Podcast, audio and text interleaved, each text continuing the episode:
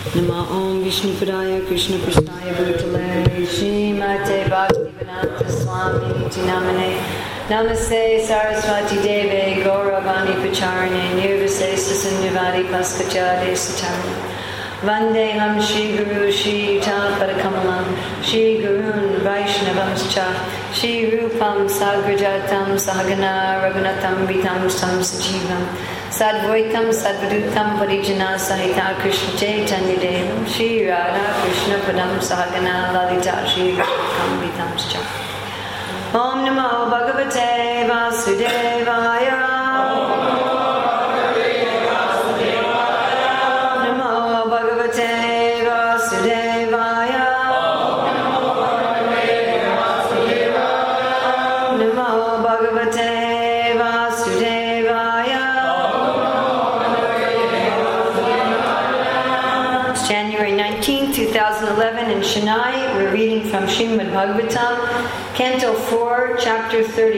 activities of the Prachetas, text 24.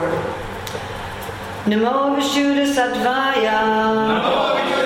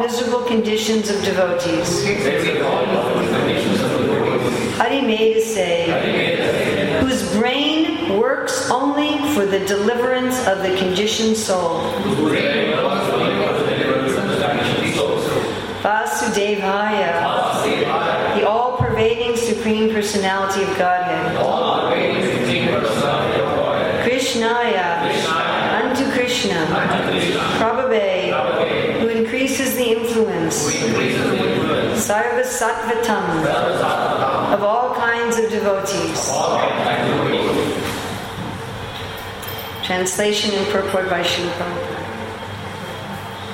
It's a long purport. So please try to be attentive. The most important class is the translation and purport. Sometimes we just like fall asleep during that part. Translation Dear Lord, we offer our respectful obeisances unto you because your existence is completely independent of all material influences. Your Lordship always takes away the devotee's miserable conditions, for your brain plans how to do so. You live everywhere as Paramatma, therefore you are known as Vasudeva. You also accept Vasudeva as your father, and you are celebrated by the name Krishna. You are so kind that you always increase the influence of all kinds of devotees. So here you see in the, in the, in the verse of the translation, Srila Prabhupada took the word Vasudevaya and he translated it two different ways. What are the two different ways he translated it? All pervading. All pervading and son of Vasudeva. Yes. I mean, either. And I, I find the most interesting part of this verse for me is Hari Medase. Medase, your, your brain. So, of course, Krishna's body doesn't have, you know, material organs. He doesn't have veins and muscles and it doesn't have a material body. Right? Sattvaya. Yet he's described here as having a brain that wants to take away our conditioned life. Hari Medase. Purport. So Srila Prabhupada is going to focus on this in this purport on Vishuddha Sattvaya, on Hari Medase, and on Prabhabe Sarvasattvatam. So he's going to focus on, on those three aspects. Purport. In the previous verse, it has been said, Grihita Maya Guna Vigrahaya, that the Lord accepts three kinds of bodies, Vishnu, Brahma, and Shiva, for the purposes of creating, maintaining, and annihilating the cosmic manifestation. The three predominating deities of the material universe, Brahma, Vishnu, and Shiva, are called Guna avatars. There are many kinds of incarnations of the Supreme Personality of Godhead, and the first incarnations within this material world are Brahma, Vishnu, and Maheshwar, Shiva.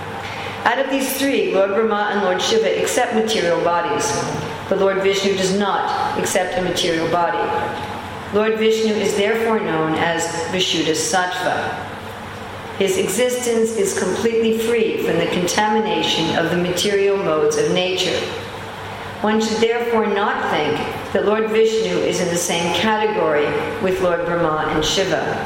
The Shastras forbid us to think in this way. Yastu Narayanam Devam Brahma Rudani Daivatai Samatvainai Viviksheta Sapasandi Bhavedrivam.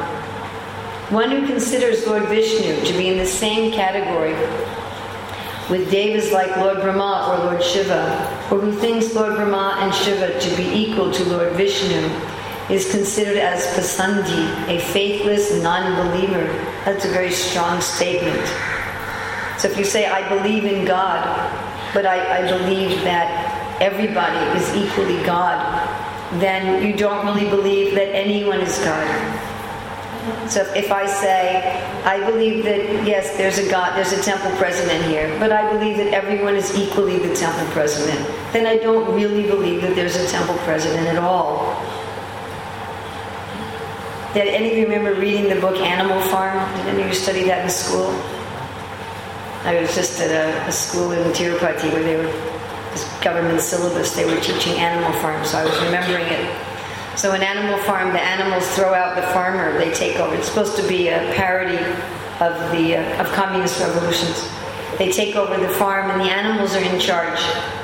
And their motto is everyone is equal, but some people are more equal than others. Okay? So we're not going to find any situation where everybody is exactly the same position.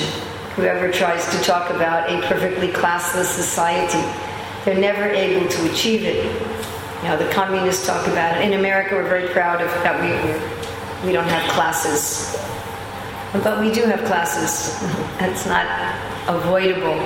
So if you say everyone's on the same level, then that implies that nobody's higher. Therefore, as soon as someone says Shiva, Brahma, everybody, Ganesh, was it, Murugan, they're all, they're all the same.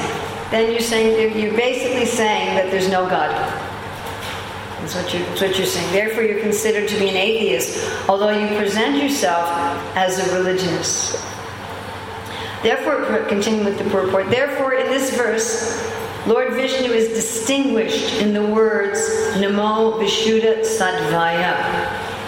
So Srila Prabhupada is taking this Vishuddha Sattvaya and he's explaining how this quality of the Lord distinguishes him from everyone else, even very great personalities.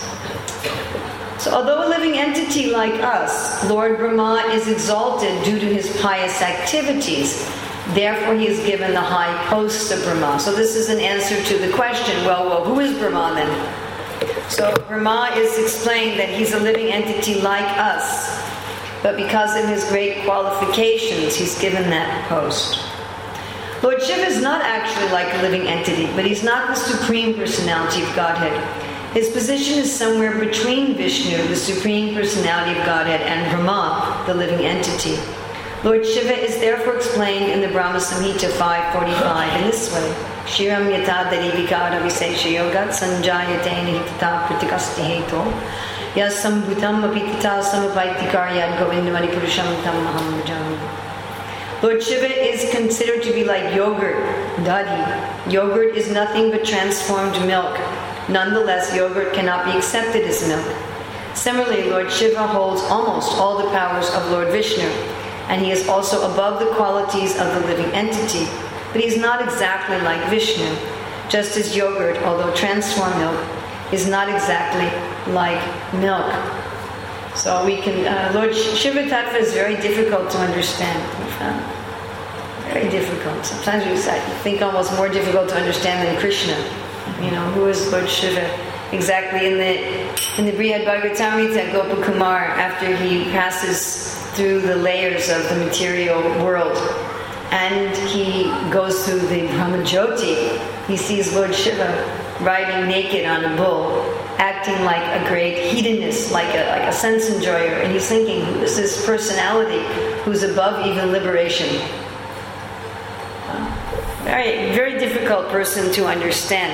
So here Prabhupada says Lord Shiva accepts a material body. Of course, there's different forms of Lord Shiva. There's the Lord Shiva who exists above liberation. He doesn't have a material body. Then there's the incarnation of Shiva in the material world. Basically, when the Lord, when Lord Vishnu wants to interact directly with the material world, he becomes Shiva. Shiva is the husband of Maya Devi. He's the enjoyer of Maya, whereas Vishnu doesn't enjoy Maya. And as the enjoyer of Maya, he's changed. Like you change milk into curds. So you can't, it's exactly the same. I, when I first stayed overnight in a, in a temple, in the morning the devotees gave me some prasadam to take to work, and they gave me some sandesh. So I, I was a cook. I used to uh, be the baker in a, in a big hotel.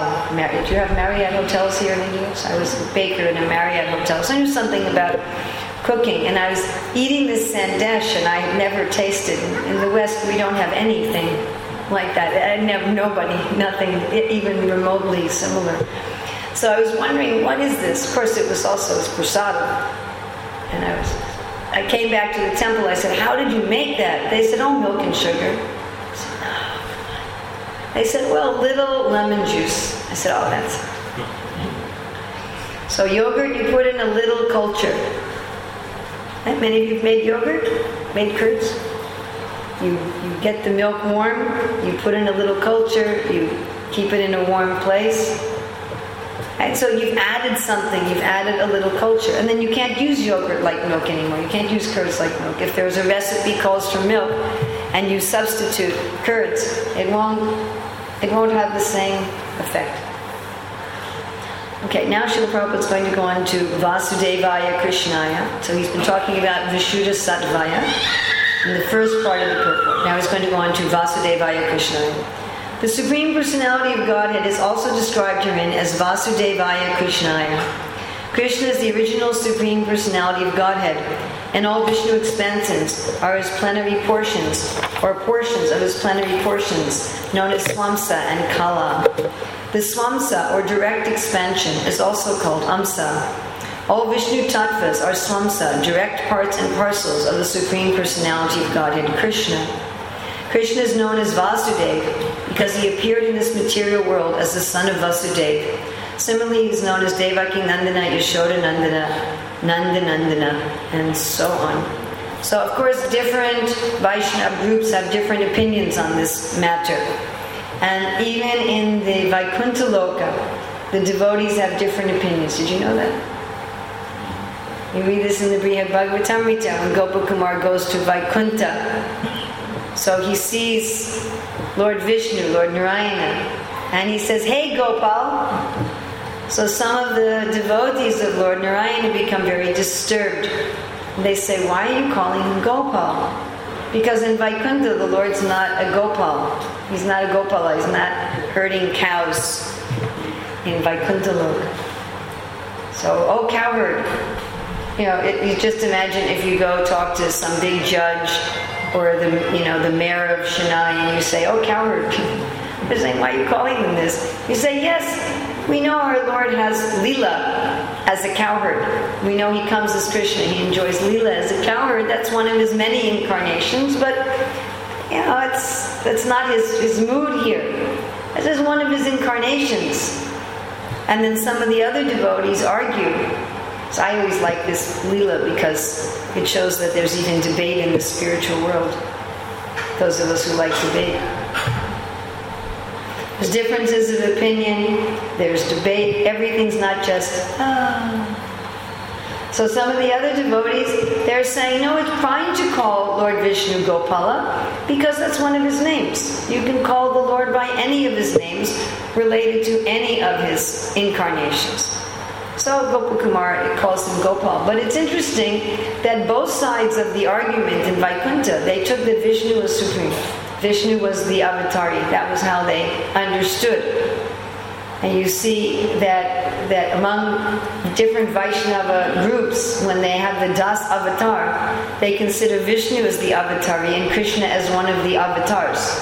You notice that? So they put Krishna in. They don't use Chaitanya Mahaprabhu and the followers of Chaitanya Mahaprabhu. We follow Jayadev Goswami's Das avatar. And we have Balaram. So there's some group of Vaishnavas, they take out Balaram and put in Krishna, another group they take out Buddha and put in Krishna. They're thinking Vishnu is the avatari. We're understanding that Krishna is the avatari. So you can say, well, is one true and one false? So Srila Prabhupada, many, many places, including in this purport, but many, many places Srila Prabhupada is quoting the Shastra and the Acharyas to show that Krishna is the avatari. However, it's also the mood of the devotee. Every devotee likes to see Krishna in a particular mood. And just like every devotee thinks that his rasa with Krishna is the best for him. So the cowherd boys, they know the gopis are on a higher platform, but they think that their relationship with Krishna is the best. That's why they're cowherd boys. They think, oh, I don't want to be those gopis. They're always crying for Krishna. It's much more fun to play with Krishna. And the servants are thinking, oh, I don't, I don't want to be a parent or a friend. Know, I, I, I feel very uncomfortable. to describe in Bhakti Rasamrita Sindhu. I, just, I feel very uncomfortable with that kind of intimacy. I, I, I like to keep more of a distance. That's a better position. So every individual devotee has their own mood, and they think that that mood is the best. Now, in this world, we each have our subjective view of life. Correct? And often we don't remember that our view of life is subjective. We often think, my understanding is the truth. However, I understand the Shastra, however, I understand the words of Srila Prabhupada, that is the truth. And everybody should understand the way I understand. I once um, got this email letter was sent to one of those sent to like 500 people. You know, this is what Krishna says, and that's his opinion, and that's the only opinion. But it wasn't exactly what Krishna says. It was this person's interpretation of what Krishna says. So in this world, the fact that we have different interpretations and different views is a cause for great strife. You know, husband and wife have a discussion, and the wife says, Why did you say that? And he says, I didn't say that. I said this. No, you didn't. You said that. No, I said this. And they'll take the same words and they understand them differently. Really, why can't you understand things the way I understand them? And so much difficulty and, and fighting and discord. So we think that in the absolute reality, everybody must absolutely agree about everything. Otherwise, how can there be harmony? But that's, that's not the absolute truth. The absolute truth, everyone agrees that God is at the center. Like we were just in Sri Rangam, and God is at the center. Architecturally, God is at the center. You know, or in Tirumala. In Tirumala, financially, God is at the center. The, the, in the Vaikuntha, God is at the center of everyone's heart. In, in every way, God is at the center. But each person has a different understanding. One person thinks that Ramachandra is the best. Another person is thinking Vishnu is the best. Everyone has their their particular mood. Lord Kapila Dev says the Lord appears in whatever mood the devotee worships him. So there's differences of opinion, but yet there's harmony. This is a very difficult thing for us to understand. Our, our subjectivity in this world is a perverted reflection of that individual differences. This individuality is an eternal principle. Spiritual life does not mean that we get rid of individuality. It means we awaken our real individuality. And there's no meaning to individuality if everybody has exactly the same opinions about everything. Then how are we individuals? Then we're just a big blob. At the same time, we can say that the Shastra is saying Krishna is the avatar. Just like we say the love of the gopis for Krishna, that's the highest love. But that's not the highest love for someone who's a coward boy. For someone who's a coward boy, he feels his love is the highest. That's his experience. Okay, so now Srila Prabhupada is going to go on to Hari Medase. Hari Medase and and also Prabhupada Sarva Sattvatam is going to describe those together. Again and again, now, now this is Srila Prabhupada's distinguished. So his first point he made is that Krishna, Vishnu, they're not like other living entities. They're not even like the great devas. They're in a different category. And then among all of the expansions of Vishnu, Krishna is the avatar. So that's the first that was the first point. He's going in a very logical order. Amongst everyone, Vishnu is the top. Among all forms of Vishnu, Krishna is the avatar. He is the, the most, is exhibiting the most complete qualities. So the living entity doesn't have all the qualities of God. We have many, but not all. All of the Vishnu incarnations have all of the qualities of God, but some of them don't manifest all those qualities. Just like if you go to work, you don't manifest, you don't exhibit all of your qualities. You're only showing a certain side of your personality. You have them, but at work you never show them. So Lord Vishnu has all the qualities of Krishna, but there's, a, there's four qualities he does he just doesn't show. He doesn't exhibit. Whereas with Shiva and the Shiva, who's not exactly a living entity, and the living entities, they don't have all the qualities. It's not just a question of not exhibiting them. Right now we're going to focus on Hari Medasa and Prabhabe Sarvasattvatam, which uh, is very much like the quality of Bhaktivatsala. Bhaktivatsala is considered Krishna's supreme quality. So now having established that Krishna is the avatar, Prabhupada is going to focus on Krishna's qualities. Okay, back to the purport. Again and again, the Lord is very much interested in increasing the influence of his devotees. Therefore, he is described herein as Prabhave Sarvasattvatam. The Sattvata community is a community of Vaishnavas, pure devotees of the Lord. And what does the word sattva mean?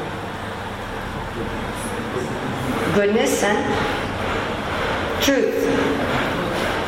The Supreme Personality of Godhead. Now this is a really, this is a really amazing sentence that Srila Prabhupada writes here. The Supreme Personality of Godhead has unlimited powers, and He wants to see that His devotees are also entrusted with unlimited powers.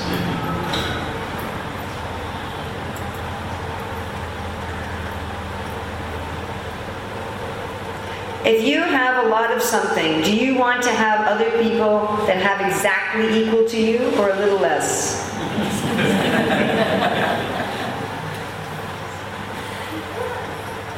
Now, this means the Lord is completely free from envy. There's no envy. If you want others to have this equal opulence to you, then you have no envy. A devotee of the Lord is always therefore distinguished from all other living entities. So, distinguished from all other living entities doesn't mean the devotee is another kind of tattva from other jivas. It's not what it means. But that, that the devotees are acting in harmony with Krishna. Therefore, Krishna is empowering them, He's entrusting them. Okay, the word Hari means, quote, one who takes away all miserable conditions, unquote. And Hari Medase means that the Lord is always planning ways to deliver the conditioned soul from the clutches of Maya. The Lord is so kind that He personally incarnates to deliver the conditioned souls, and whenever He comes, He makes His plans. Paritranaya sadhunam vinashaya tajuskritam dharmastam stapanartaya sambhavanti yuge yuge to deliver the pious and to annihilate the miscreants, as well as to re-establish the principles of religion, I invent myself millennium after millennium. Since the Lord delivers all conditioned souls from the clutches of Maya, he is known as Hari Medas. Now Prabhupada is going back to the point of Krishna being the avatari. In the list of incarnations, Krishna is described as the supreme and original personality of Godhead. Ete chamsa kala pumsa Krishnastu bhagavan swayam indrari vyakulam lokam hirdayanti yuge yuge Bhagavatam 328. Krishna, the original personality of Godhead, appears in this material world when the demigods, who are devotees of the Lord, are disturbed by demons. Namo Vishuddha Sattvaya Haraye Harimedase Vasudevaya Krishnaya Prabhave Sarva Sattvatam. Dear Lord, we offer our respectful obeisances unto you because your existence is completely independent of all material influences. Your Lordship always takes away the devotee's miserable conditions, for your brain plans how to do so. You live everywhere as Paramatma, therefore you are known as Vasudeva. You also accept Vasudeva as your father, and you are celebrated by the name Krishna. You are so kind that you always increase the influence of all kinds of devotees. So this verse gives us a nice udipan, or a stimulus, for increasing our attachment and love for Krishna. Because Krishna is the Prabhabhe Sarvasattvatam and Hari Hadimedase. So he's so opulent, he's so powerful. His, his prophet says here, unlimited powers. Uh, we meet people in this world who have some power, and we're very impressed by them. We want to become friends with them because we're hoping that they will lend us some of their powers. Know, like we went to the Parthasarathi temple, and the devotees who took us, they knew some people there with powers. So they let us get to the front of the line. Right? Or same in, in Sri Rangam. The devotees knew one of the five heads of the archa. So he took Romapada Swami and myself and a couple devotees were with us right up to see Ranganath, and we were there for 10 minutes. You know, everyone else just. And the same with Balaji. You know, Revati Raman he arranged, he said he had to arrange like a month in advance or something like that to give us the VVIP treatment. I wonder if they have VVVIP. You know somebody who has power, and because you know someone who has power, that you hope they share a little bit of their power with you. But Krishna, although he has unlimited power, he wants to share his power unlimitedly with all of his devotees. He's not greedy, he's not envious, he's not fearful. We don't like to share, we'll share a little bit of our power with others, but not all. Not all. As soon as someone starts becoming equal to us in power, we become a little nervous. Indra is famous for this. Indra is a devotee, but as soon as he thinks someone might be becoming equal with me, then he tries to push them down.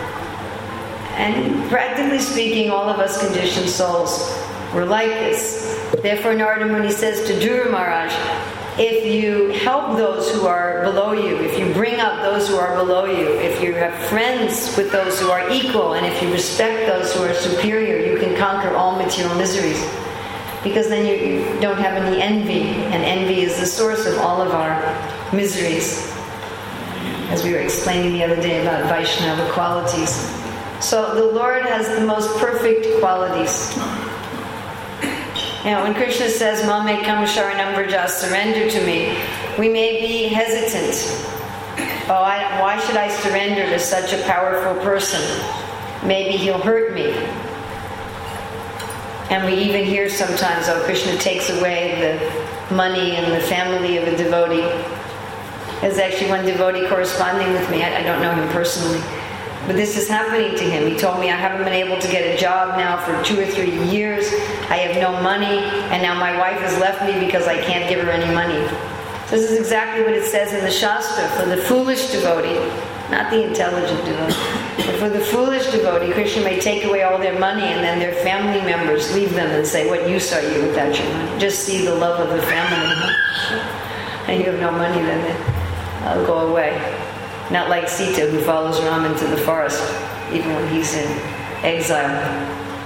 So be, anyway, people are afraid of Krishna. Maybe he'll take away all my money, and then my family will reject me, and I'll be left crying out on the street. You know, I'll have to rummage in the trash to find some food and lie down on the side of the road with the mosquitoes. So why should I surrender to Krishna? No, Krishna's not like that. Krishna's always wanting to increase the opulence of his devotees. Uh, sometimes he may have to employ a little bit strong methods to bring people to that place. We call that tough love. Uh, sometimes with our children, we have to be a little strong in order to give them something that's good for them. If they're playing with a knife, we may have to take it out of their hands, and the child is crying but the parent is always the well wisher of the children. Even ordinary parents, those of us who have children. So we're just ordinary people. We have so many faults, so much selfishness, and still we take good care of our children. And we don't intentionally harm our children. We're their well wishers. So, what to speak of Krishna? He wants, not only does he want the devotees to have opulence equal to his, he wants the devotees to have opulence greater than his. He wants the devotees to get the credit. Now, generally, if something happens I, that I'm involved with, I want to get the credit. I want to get more credit than anybody else. There's one devotee in Europe who helps with coaching so he gives advice, especially to the leaders in ISKCON. Maybe you know Akrura Prabhu. Yeah.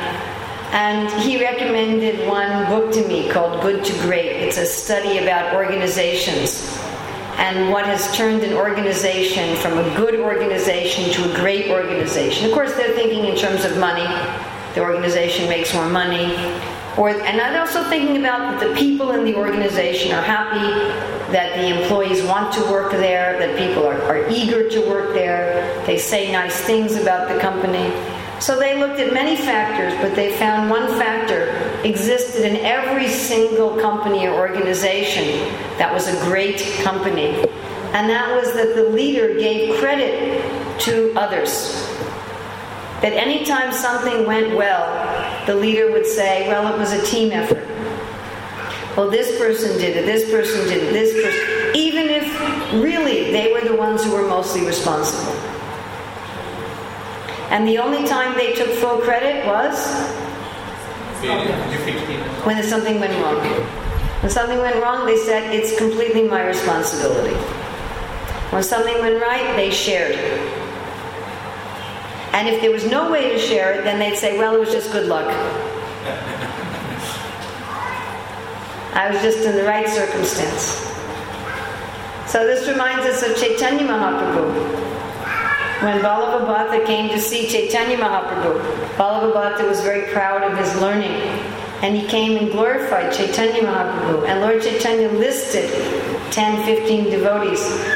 Said, from Ramananda Roy, I've learned about rasa. From Sarvabhauma Bhattacharya, I've learned about this. He gives this whole list. I've learned this from this person, this from this person, this from... He took no credit. He said, I've learned eh, from all the devotees. And then Vallabha Bhatta could understand, oh, I've been proud. So Krishna, as the greatest leader in the greatest organization, he's always giving credit to his devotees. He wants to put his devotees above him. Sometimes we see this with parents and children in this world. Not, not always. But sometimes you see that the parents are happy if their children become better than they are. But even in this world, sometimes parents are envious of their own children. They want their children to be great, but not as great. So, this is the kind of leader that we are serving. We are serving a leader who is the greatest, whose, whose greatness is beyond comprehension, Uh, completely beyond comprehension. Ekopya Chaitam Jagananda Koti Yachaktarasti Jagananda Chayayarata Andantarasta Paramanu Chayantarasta. He's in every atom and within him, Andantarasta Paramanu, he's within the atom, but yet every universe is inside of him. So let's try to make a picture of this in our mind. So you can picture that the universe is inside Krishna, right? Mother Yasoda looks inside Krishna, she sees the universe. You got that one, right? And you can picture that Krishna is in every atom. But now how do you get the universe is inside Krishna but he's inside every atom, and inside every Krishna that's inside every atom, there's a universe. Can you picture that? So Lord Brahma talked about this. He said, Mother Yasoda was seeing the universe inside you, but yet she was standing outside. Although she saw herself, it wasn't a reflection or a vision. She actually was inside Krishna, but she was outside Krishna, seeing him outside how great he is. You know, or you're managing this temple. How many devotees are you managing here? Hmm? Yeah, temple. 2025. So is that always easy? No. Just to keep track of who's doing what and where are they and is this service getting, getting covered. It's a big job. So how many living entities is Krishna managing? So just the humans on this one planet is six billion. And want to speak of all the mosquitoes and the blades of grass. And that's just one planet. He's, he's managing all these planets. And he's interweaving all of our karma. How does he do that? You know, I'm destined to get something, and you're destined to get something, and everybody gets exactly what they deserve. How does he choreograph such a dance performance? And at the same time, his desire gets accomplished. He also has some desire. So Krishna's plan gets done, and all of our little plans and all of our little karmas, he incorporates into his plan. And it's so fine tuned. We've all, we've all had some experience like this. You know, you're going someplace, and then you think, oh, this is a shop. I've never been in this shop. Let me go in this shop. And you don't even know why you went in the shop. And you go in the shop and then you meet somebody you haven't seen for 30 years. and this person tells you about something, and because of what they tell you, you meet somebody else. Because of that, you start a new job. Because of that, this happens. Right? Or you're going out the door and the phone rings, and so you're five minutes late. And because you're five minutes late, you just miss getting into a car accident. Or again, you just meet somebody that you wouldn't have met otherwise. You have this experience. So, how does he engineer these sort of things? Sometimes split second timing. I was once driving to uh, Atlanta in America for a meeting, a Gurukul meeting. And there was, right before I came to the temple, it was getting late, and I was the only car on the road in either direction. And in between the road, there was a big stretch of grass, very, very large, twice, three times as wide as this mat. It was, it was late, and I was the, on that highway you could drive fast, 70 miles an hour. I don't know how many kilometers that is, but a lot, 140, something like that. So I'm going very fast. And a car came from the other, so we drive on the other side of the road. So this may be a little hard. But anyway, the car was coming towards me from the other side. It jumped over the grass and it went right in front of my car and then jumped again and went into the forest on the side of the road. And I missed, that car missed hitting me by like one meter. And the car would have come into the driver's, because again, we're backwards in America. So the car would have come right into the driver's side. And I was thinking, one second difference, and you know, my, my body would have been finished or in a wheelchair or something. One second. So not only did I just miss getting into an accident, but I was the only person who saw the car go into the woods, and it went deep into the woods. So I stopped and I called the police that there's somebody in the woods, somebody injured in the woods. So how does Krishna arrange these, these things for us? Especially when it involves somebody else, and you think of every little decision you're making in your life. You think you're making it. I'm going to do this, I'm going to do this, and changes things by a moment. So, how incredibly powerful he is. Unbelievable. You have the ocean here. This is just the Bay of Bengal, it's not even the full ocean. Have you ever seen the Pacific Ocean? Anyone here ever flown over, over the Pacific Ocean? Wow, that's a big ocean. You look at a globe, how much of it's a really a big ocean. How powerful it is. One tsunami in a whole country practically can be wiped out. How much power is in the ocean? How much power is in the sun? And yet, Krishna wants to share his power with, with each of us. He's not an exploiter. He's not interested in using his power to overlord us and use us. He, wants to share, he's eager to share. Right. For the conditioned soul, we have a little bit of power. Immediately we want to exploit. Immediately we want to exploit. The higher caste, they're exploiting the lower castes. The men are exploiting the women. The rich people are exploiting the poor people. The educated people are exploiting the ignorant people, right? The people with political power, they're exploiting the citizens. But Krishna is, is he doesn't have the slightest, therefore, Vishuddha Sattva. That's what Vishuddha Sattva means. It means it's not any no, envy, no exploitation, nothing except love and sharing. And not only is he willing to share, he's not just detached, willing to share. Well, I'm willing to share if you come, but that's your problem how you come. Uh, if you want to come to me, if you want to come to my boat, I'll share everything with you. No. Okay? Honey made us say he's always planning how to bring us back. So just imagine if you had some servant, maybe some of you don't have to imagine this. Imagine if you had some servant who was stealing. Uh, One time I took my secondary students, actually many times, I would take them to visit the court when we were studying civics. So one time when I took the class to the court, some family was accusing their servant of stealing.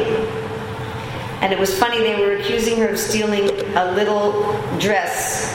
I think it was a doll's dress of their child. And the judge asked them, Why are you bringing to court such a petty thing? And their lawyer said, Actually, Your Honor, the family is convinced that this servant has been stealing many, many things for many years, but this is the only thing that they can prove in court.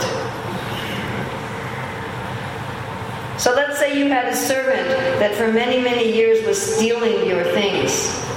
Your silver bowl disappears, your cash, your jewelry, your child's doll's dresses. and then you throw the servant out. Are you going to make plans to bring them back? Are you going to be straining your brain? How can I bring this person back? So I can again share my opulence with them? You have a servant, you share your opulence with them. Not completely. Krishna will share completely. The servant gets to live in your house. Of course, usually not such a nice room as you live in. They get to eat the same food. Of course, they eat later, and they usually eat in another place. Krishna eats with the devotees. When we're practicing to be a devotee, we eat in a different place than Krishna. We eat later. First Krishna eats, then I eat. And Krishna eats there, and I eat downstairs. But I do eat the same food. It's not that we're serving, of course, in some temples they do this, but it's not that we're serving Krishna the Raj Bhog and everyone else just gets, you know, dry chapatis. Some temples they do that. That's not Prabhupada's program. But we wanted to exploit Krishna. We had a mentality of a thief. Every conditioned soul has a Ravana mentality. I want to control. I want to own. I want to enjoy Krishna's opulences. Guess who Krishna's opulences is? It's a person. Lakshmi Devi, Sita, Radharani. I want to be the I want to be the Purusha and I want to enjoy the I want to be wealthy and strong and famous. What am I saying? I want to enjoy Krishna's consort. Talk about a thief.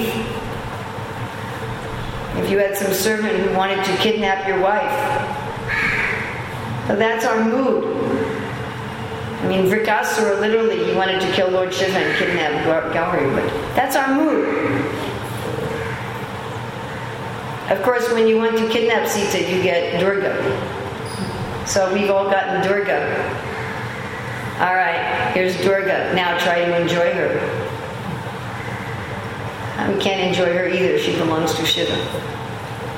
And she's not very enjoyable. She's got a trident, you know, try to enjoy me. And a tiger. But Krishna's trying to get us back. If someone tries to kidnap your wife, you don't try to get them back.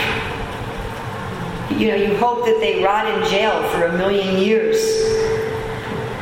You want them to suffer. But Krishna's not like that. Krishna doesn't want us to suffer. He's eager for us to come back. He wants to purify us. He's making plans. He's coming. Prabhupada says here, Paritranaya Sadhunam. He's coming, and Prabhupada said he's making his plans. How can I bring them back? How can I bring them back? How can I bring them back so I can share all my opulences with them again? So, what kind of a friend is that? What an amazing friend. Therefore, Suhridam, like your name is Sumitra Krishna. Krishna is a Surat, such a friend. I mean, we all have some friend. I hope everybody has at least one friend in this world who really cares about us. But no one, nobody has a friend like Krishna. There's no, there's no friend like Krishna. There's nobody who has such freedom from envy, such kindness. Of course, the devotees, the pure devotees, they also act like that. But the pure devotees don't think, I am the friend. Prabhupada says that the Guru thinks, I am the friend, then he's a fool. But the pure devotees, as Krishna's ambassadors, they also have this mood. Please come back and share the opulences of Krishna. Share the unlimited powers of Krishna. Get again unlimited power. So we would all like to have unlimited power, let's be honest. And Krishna wants us to have unlimited power. He's eager for that. So all we have to do is cooperate with his plan to bring us home. That's all. This is very simple. Krishna says, just do like this, do like this, you'll come home. And all we need to do is say, okay. That's all. He's already made the plan. He's already given us the details of the plan. He's sending us people to help with the plan. He's sending us the Shastra to help with the plan. We just have to say, okay. That's it. So our business is just to see throughout the day, am I saying okay or am I saying not now or am I saying forget it? This is the question to ask ourselves throughout the day. Okay, right now, am I cooperating with Krishna's plan? Am I cooperating fully, partially, not at all? To what extent am I acting within Krishna's plan? and to meditate on how wonderful Krishna is. These verses from the Shastra are for us to pray to Krishna and to meditate on how wonderful my Lord is. So then we want to cooperate. Our whole process of Krishna consciousness, according to Bhagavad Gita chapter 12, is to desire to cooperate. As soon as we desire to cooperate, everything is finished.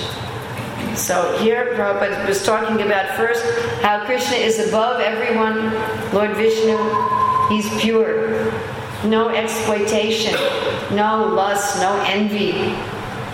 And then among all the forms of Vishnu, Krishna is the avatari. Krishna, the son of Vasudeva. Krishna who is all pervading. Krishna who has unlimited powers and that this Krishna is so kind and so non-envious that although he's so great, he wants each of his devotees to have unlimited powers. And he's constantly planning how he can do this, how he can give each of his devotees, even the fallen devotees, unlimited power and again bring them back. And our business in hearing this description is to become attracted and choose then to cooperate. So I'm going to be leaving early tomorrow morning. I wanted to thank you very much for your hospitality and your kindness. It's a warm climate and warm-hearted devotees. The Chennai sunshine is coming from all of your hearts. Very kind. I'm really feeling that I'm part of a family here. Prabhupada wanted ISKCON to be a family based on love and trust. And I'm sure there are also problems here. Every place there's problems. You'll not find a place without problems. I'm sure if I stayed here for a year, I'd find a list of problems. But you can feel the family atmosphere. So please take care of each other. Remember you're all devotees. Remember your family members are also Krishna's devotees. Take care of them too. Uh, treat each other with love and trust. Remember, you're dealing with very, very special people, and then everything will always be okay. So we could take just a couple minutes of questions. I think someone here had. Yes. This is a tricky question. Once I met a lady. She says that Krishna is friend of everyone. When the Muslims invaded North India, they attacked in Vrindavan. Many devotees, they got all sufferings. Some women were raped, children were killed. She was asking this question. 24 hours the devotees, the king of Krishna. Why they are put in such problems? That could happen to those by faith in Krishna's dictation. I told them, see, because even though they devoted, they, they can take, they can uh, tolerate the pain. So much was not convinced. How is that devotees in Vrindavan itself can be attacked? See, we, we, in this material world, we think of kindness as having a nice material situation. So there's, I can give you one analogy. So let's say that you're just going on in your life and you think you're healthy. And you go for a checkup to the doctor, and the doctor says, Oh, you have cancer. You have liver cancer or something like that. So you had no symptoms, you were feeling fine. Or one of my friend's sons, he had a cold. It, it didn't go away. One month he, he had a cold. And he went to the doctor, they did some tests, they said, You have leukemia. Or he thought he had a cold. So we believe the doctor. The doctor says you have leukemia. We, we can't read the tests. They show you this x ray, this blood test. I don't understand what it is. And the doctor just says you have leukemia. We accept. We accept the doctor's authority. And then the doctor says, because you have leukemia, we're going to do a bone marrow transplant. That's very painful. It's extremely painful. It's not just a little bit painful. It's extremely painful. We're going to give you chemotherapy. So if, if any of you have had chemotherapy or if you know someone who had chemotherapy, it's, it's horrible. I was talking to one devotee who had chemotherapy. She said that anything she touched, it would hurt so much that she couldn't even chant on her beads. She had to make beads out of uh, yarn, like little sponges, to chant on and she couldn't go out among people because her immune system was compromised. If she went around people, she'd get sick. And she said her emotions got all crazy. She said she'd start yelling at her husband about nothing.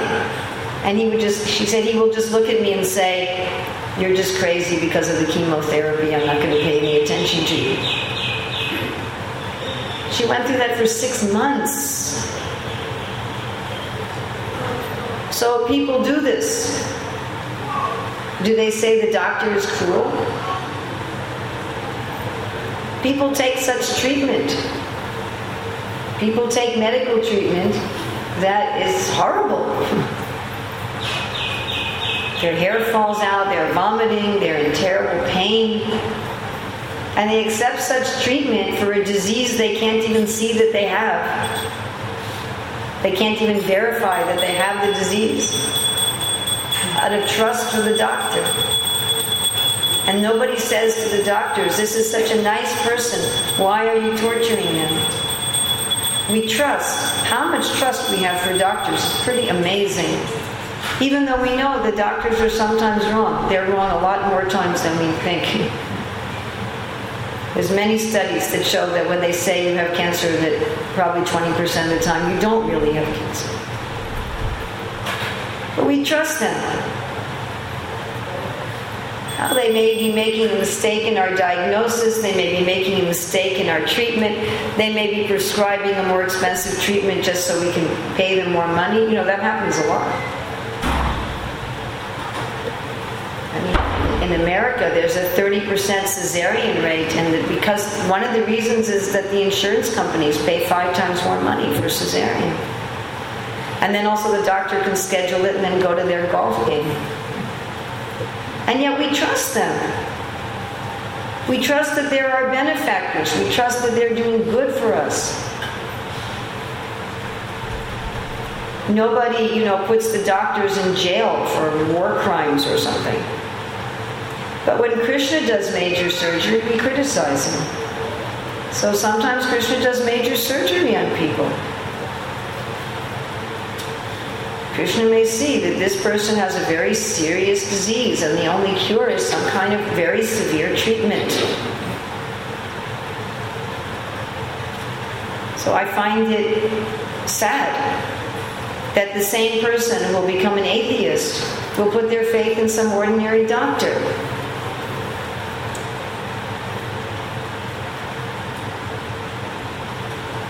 Of course, you can say, well, the doctor can explain to you, but do you really understand what the doctor is saying? Whereas Krishna is also explaining, in the Shastra, Krishna is also explaining. And maybe we don't understand what he's saying either. So it's a question of trust.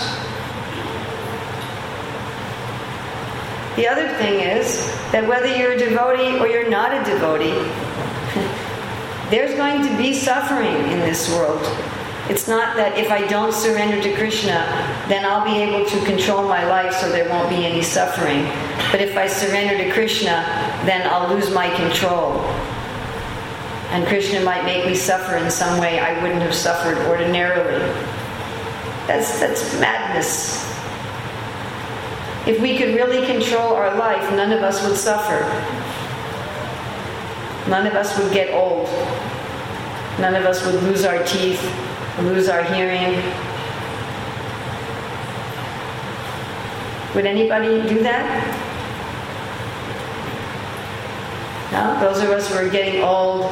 So when we were young, we might have been very attractive, and now we look in the mirror and we're not very attractive. So who would do that?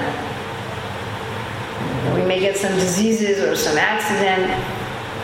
How much control do we have? Really, Krishna is giving us the medicine we need whether we surrender or not. It's not that if you don't surrender, there's no medicine. It's not like that. So the difference between surrendering and not surrendering is if I surrender, then I see everything as good. I feel grateful for everything and I'm, I can be happy in all situations. And if I don't surrender, I'm full of anger and fear and bitterness and confusion. That's the difference. If you say, well, when you're a devotee, Krishna should make everything materially nice, but maybe that's not what's going to be best for you.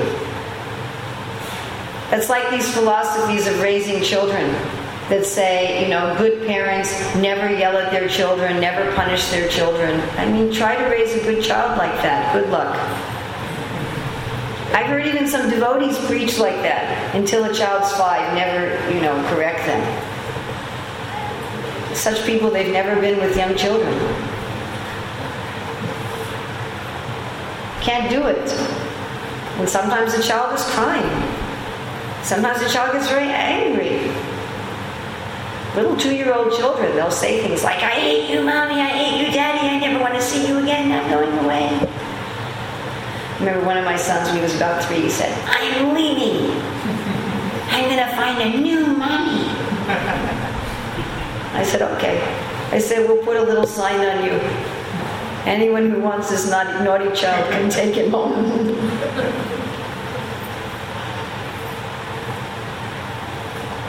So you, you can't. You can't raise a child without correcting them.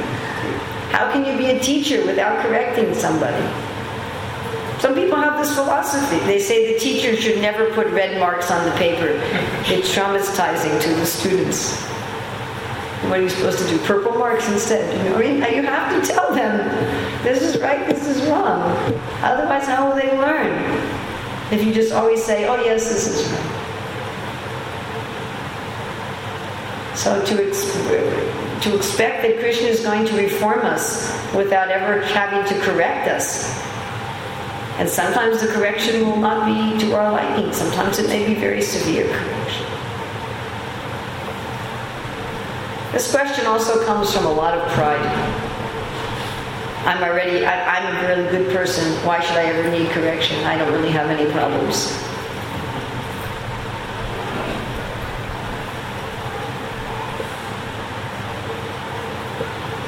I wasn't able to give a one word answer, you know, six minutes. Yes, Prabhu. Here it talks about the bodies of the Lord of Vashuvan Kumar. The body of Vashuvan Kumar. What about the eternal assistants of the Lord? You know, they, when they come along to perform fastings. Ah. Some of them come in their original spiritual forms, and some of them accept physical bodies. But of course, even if the devotee accepts a physical body or so called material body, it doesn't act materially. And the example is the iron in the fire. Therefore, for the great souls, everything connected with their body is also considered sacred.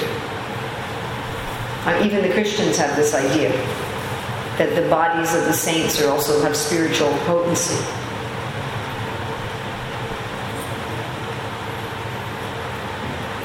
But di- dif- different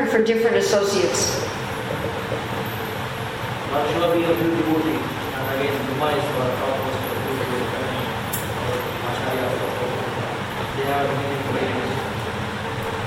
Well, when- again, when we say material body, in other words, their body's made out of earth, water, fire, air, ether, or some combination of that. It's not their eternal form. Lord Shiva also has an eternal form. So as I said in the beginning, maybe you weren't here. I said in the beginning that there's forms of Lord Shiva that do have eternal forms. Like the form that Gopakumar saw beyond the Brahmajyoti. In that Kailash. But in the Kailash within this world, Shiva and Parvati take on physical bodies.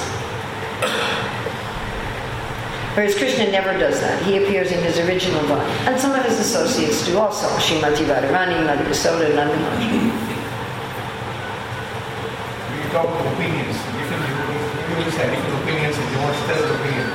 Sometimes we find when you go to the proper purpose, he seems that I have understood that this way and many things go on global lectures. The global what I've spoken to one particular devotee, one thing, another devotee. But sometimes it's of stress, Prabhupada spoke like this, you see the pull you. How did they take it up again? Using Prabhupada's quotes like weapons. Prabhupada said, like, Quote wars.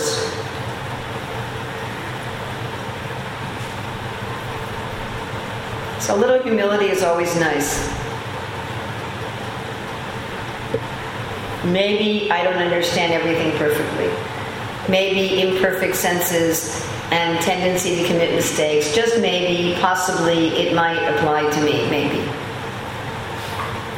There's some slight remote I know it's only a millionth of a chance, but there's a millionth of a chance that my understanding of the scripture and my understanding of what Prabhupada said is exactly that, my understanding. And it's not exactly what Krishna intended or what Krishna understood. There's at least a millionth of a percent of a chance that I'm not perfect. And it just could be, it's possible that this other devotee has some understanding that's equal to mine. That's possible. So a little humility is always a really good idea. We think, you know, the imperfect senses, cheating propensity, committing mistakes and illusion, that applies to all the hogs, dogs, camels, and asses outside the temple. And of course, it also applies to all the other devotees in the temple. It applies to everybody except me, that my sense perception is perfect and my understanding is perfect. So, it's, it's amazing the power of Maya.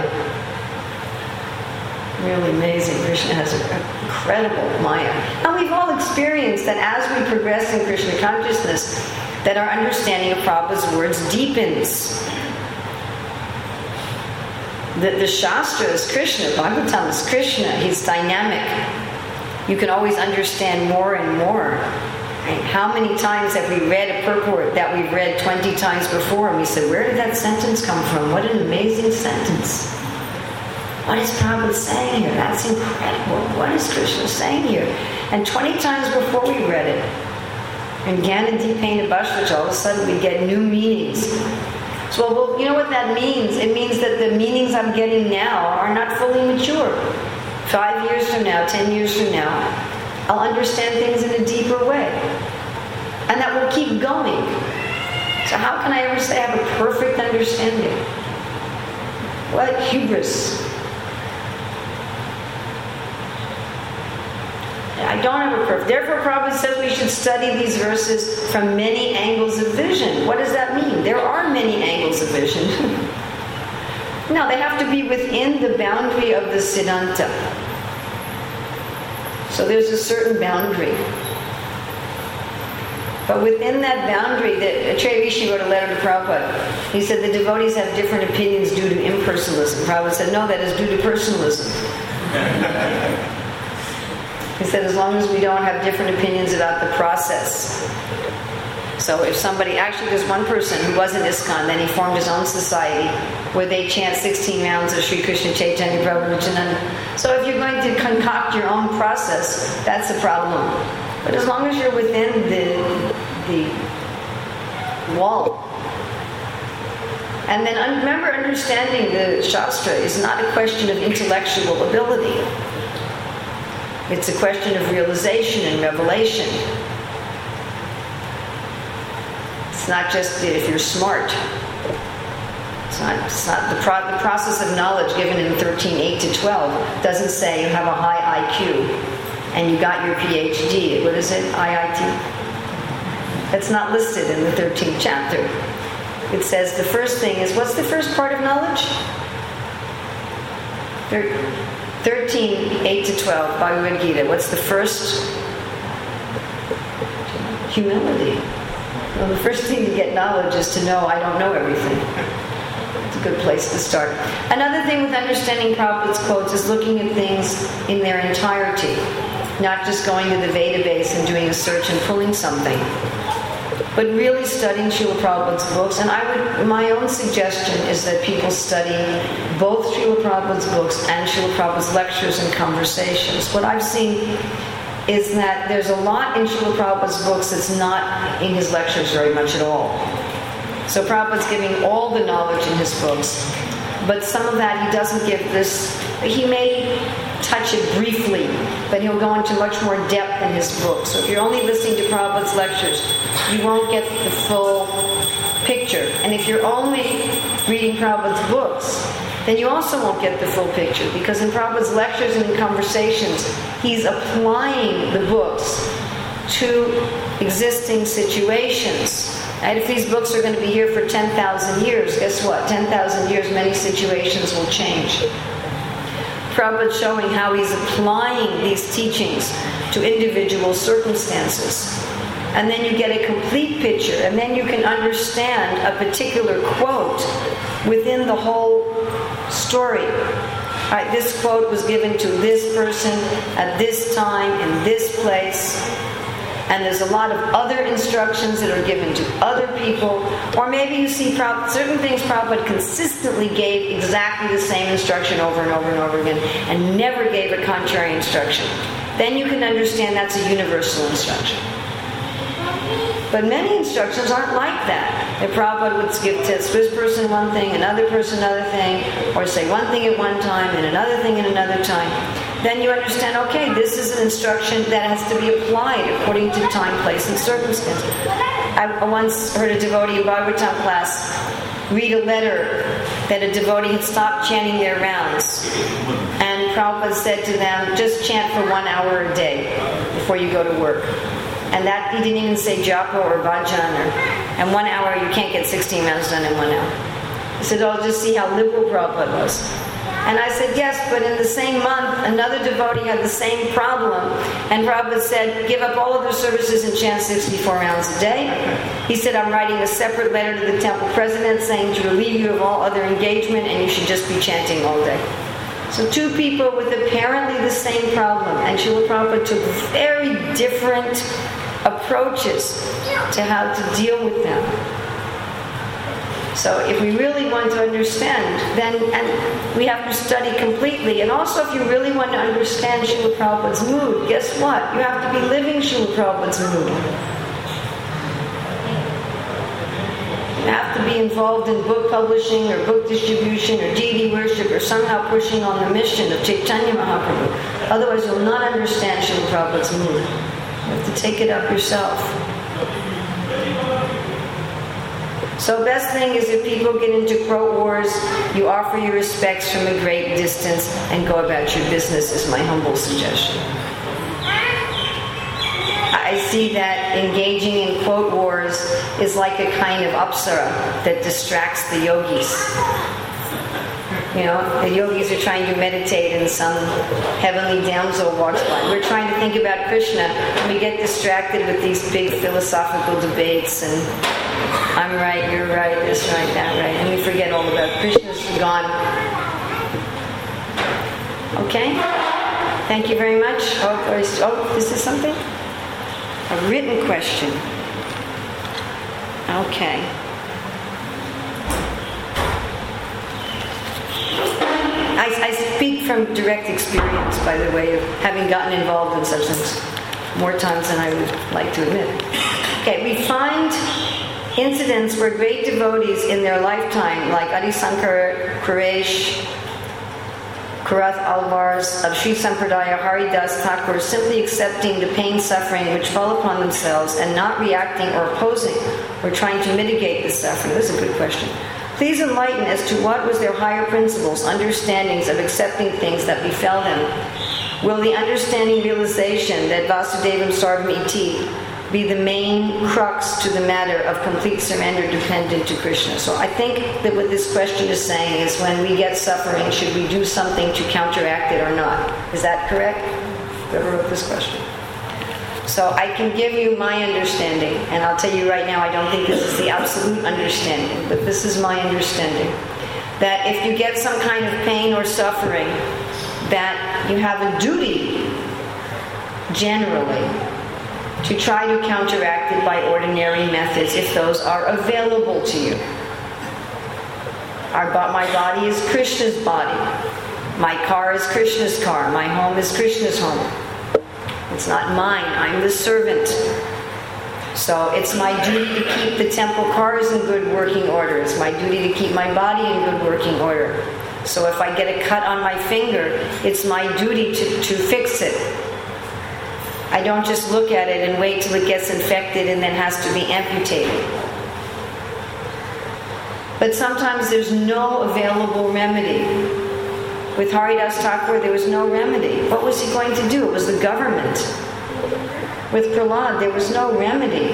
His father was the universal government. What are you going to do? You know, call the police? He was the police chief.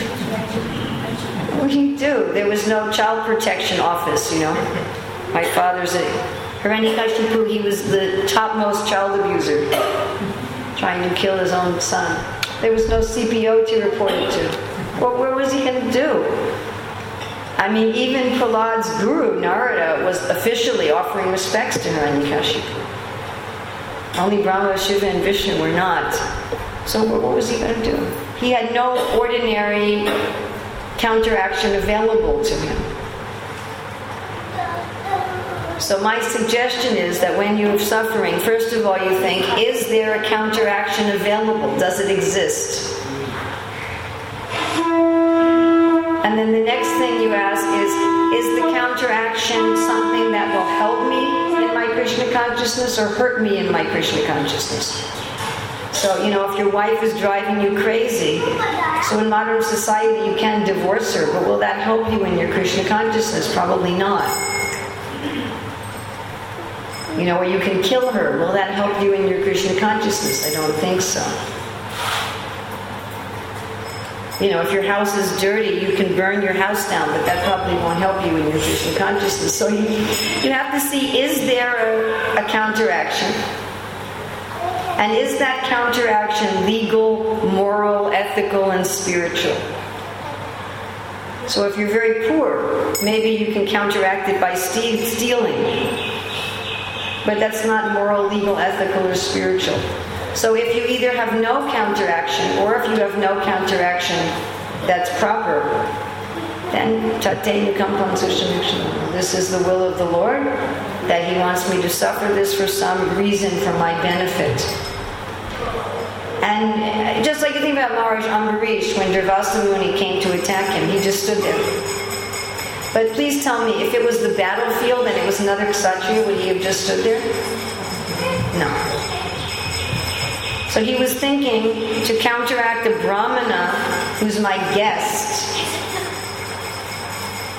That's not moral, legal, ethical, or Krishna conscious. Therefore, I will not counteract.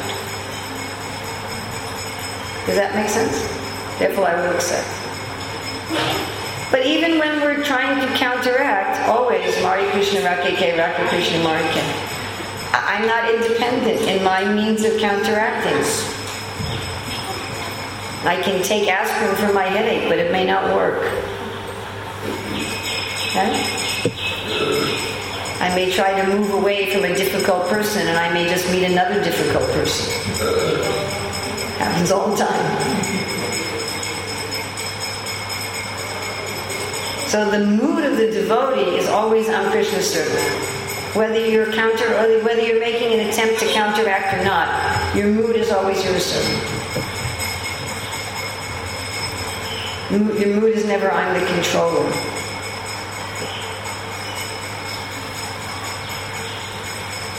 But if it's the car, that's a pretty easy thing to understand. If your car needs to be repaired, you don't just sit there and say, well, Krishna broke the car, I guess he wants it broken. You don't say that. You, you make an attempt to repair it, and if it's irreparable, then you accept Krishna doesn't want me to have a car. Is that okay? All right? Jai Srila Prabhupada.